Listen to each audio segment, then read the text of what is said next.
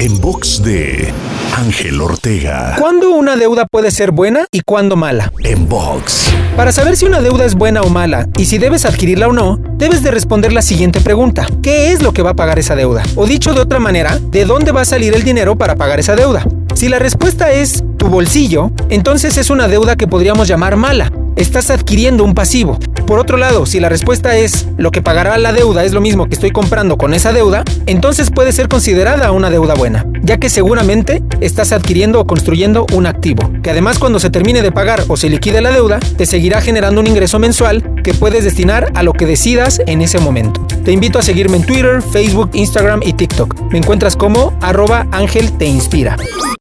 En box de Ángel Ortega. En box.